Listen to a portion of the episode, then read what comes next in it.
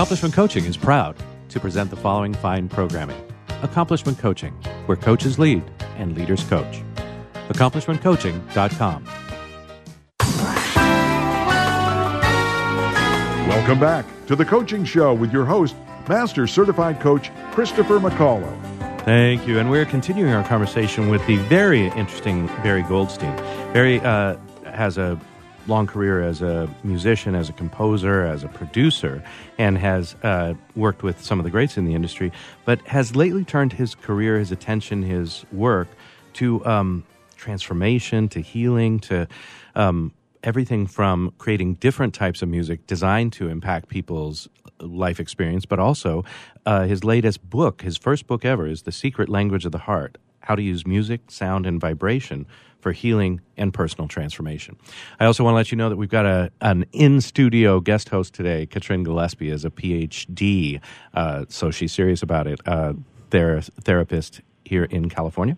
Um, Good morning. And what uh, what we were talking about before is a little bit about how music can be transformational and how we can have that stick. I want to I want to give you an opportunity, Barry, to talk about healing because I think for most of us, music and healing are not generally seen as the same thing. Right, and I think it's really how uh, you de- define healing. I think most of us think about healing in a very physical way you know, where something, where a person heals in the physical body, but healing as well happens in uh, many levels and in emotional and mental ways as well. And, you know, music really has the ability to transform lower vibrational emotions, you know, to more positive ones, you know, and in any form, you know, when we're able to release a block or shift a belief system or um, tr- transform our day, to me, that is a healing. You know, for me, there are no small miracles, or someone has a better day than the day before. Then, you know, in in many aspects, that's a healing. But also, music is working with, in many ways, with the physical body as well, and we have the ability to really um, to talk to music and music for to talk to us. It's a two-way language, and this language really starts with our hearts. And in a physical way, it's called entrainment. So our physical heart has a tempo that it beats at, and it has the ability to synchronize to the tempo of music. And in this way, we can target physical aspects of it as well. And that's really how it started for me was starting to compose music that targeted our heart at a relaxed state, which is at about 60 beats per minute. And when this occurs and our heart entrains to that music, our system, our heart slows down to more coherent states, and it allows our physical body to rejuvenate, to detoxify, to repair. Uh, it allows our immune system to function better. And research is showing that when we adapt music at 60 beats per minute, that it actually and also improves our heart rate variability, which is one of the prime measurements for our overall health. So we're learning more and more that, you know, through the research that music is healing on many levels now, everything from working with autistic patients and Alzheimer's to working with, you know, chronic sleeping disorders in people. This has a lot of ramifications. And one of the things I'm remembering is that there are whole, you know, I'm one of those guys who has a lot of music. So whether it's vinyl or CD or whatever the media of the day is, I got a ton of it, right? And there are things that I own and actually have paid money for that are in my collection that I don't listen to there are things that you know I could point to albums, but there's no sense in throwing people under the bus. But call me if you want to know where I won't listen to that album because it actually makes me feel bad. Is that is that a thing, or is that just something wrong with me, Doctor? No, and I, I think that's the prime point. You know, is when we're when we're deciding what music works for us, it's really becoming your own DJ, becoming the DJ of your own life. You know, as opposed to letting others program that for you. And if a piece of music feels great, then awesome, put it in a playlist. Uh, and you know that becomes your happy playlist, right? Or if you want to slow down at night, and there's a piece of music that just really relaxes you, you know, that becomes your wind down music for your night. You know, but if a piece of music doesn't make you feel great, then don't listen to it. You know, Barry. don't listen to it. Take take it out of your diet. Yeah, I, I should. There's a lot I should. Barry, I have a question for you. Sure. I'm really sure. excited by what you were saying about um, cohesion with the heart, and I was wondering, it, does do different types of music create the cohesion faster? For example, is frequency important? Yeah, I, I mean, uh, we're finding more and more about this. There's been some great studies with the heart, and initially they thought it was specific types of music, Mm-hmm. you know, such as classical uh, music is better for you than, let's say, heavy metal music, because what they were finding was it was changing, you know, it was changing the heart rate and blood pressure based on those, based on the music. But what we're now kind of looking at as well is the tempo of music that's within that. So slower and lower, right? The amplitude that we listen to at the volume also affects our conversation with the heart in terms of creating that coherence. And we are learning more about frequency as well. Specific frequencies um, are really geared towards targeting certain states. And we do have research now behind, you know, specific brain frequencies to induce different states. You know, being able to move to um, alpha state, which is a more relaxed, attentive state, from beta, which is our high, you know, high type A state, can now be targeted through music and specific technologies that entrain the brain, just as a heart can be entrained to tempo, our brain can be entrained to frequencies. I'm sort of thinking like uh, uh, it's funny because you were saying some of the basics are uh, classical music, and I would have thought much more tribally, like drums and sort of basic beats. And then when you talked about low frequency and stuff, I I sort of made myself right about that it was that it was drums or more beats that is what we're tuning to. Is that right, or am I just way off in the? Yeah, and they are actually studies that are coming out, and there's more studies that are geared towards drumming now.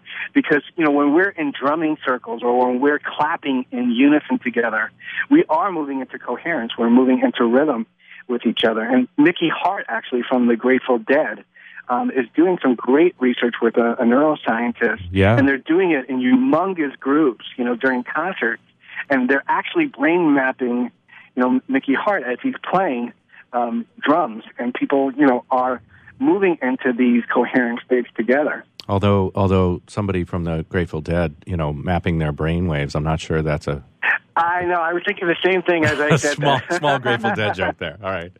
exactly. Mary, I'm, you know, I'm excited about what you're saying, and I'd like to leave and go set up my own music program and be a case study of one for a while. So I'm That would be wondering what advice you could give me about how to kind of journal music throughout my day, or or what timing I might want to look at.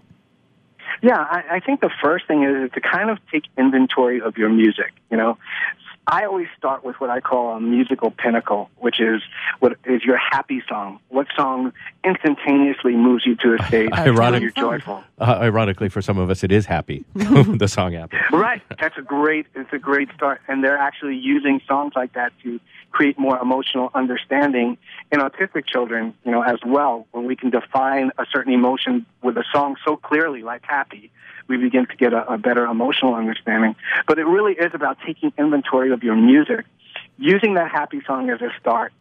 Um, and then going from there. And what I do is I then separate them not just by playlists of oh my favorite reggae list or my favorite rock list. I separate them into emotional states. So I have my motivational list, you know, which has a lot of score music in it and really, you know, passionate music. Then I have my relaxational that has, you know, Steven Halpern in it and some of my music in it. And then, you know, for my states like gratitude, as I said, it could be mixed up and you could have fun with it. You know, you could have "Thank You" by Dido in there, Mhm. but you also might have a really a piece that moves you to a state of gratitude. So, I have in, in the book seven suggested states, you know, to create playlists with. And then when you get in that funky mood or you're in a state of anxiety, you know, your playlists become more than just art and entertainment. They become a go-to mm-hmm. to create transformation Nice. in your day.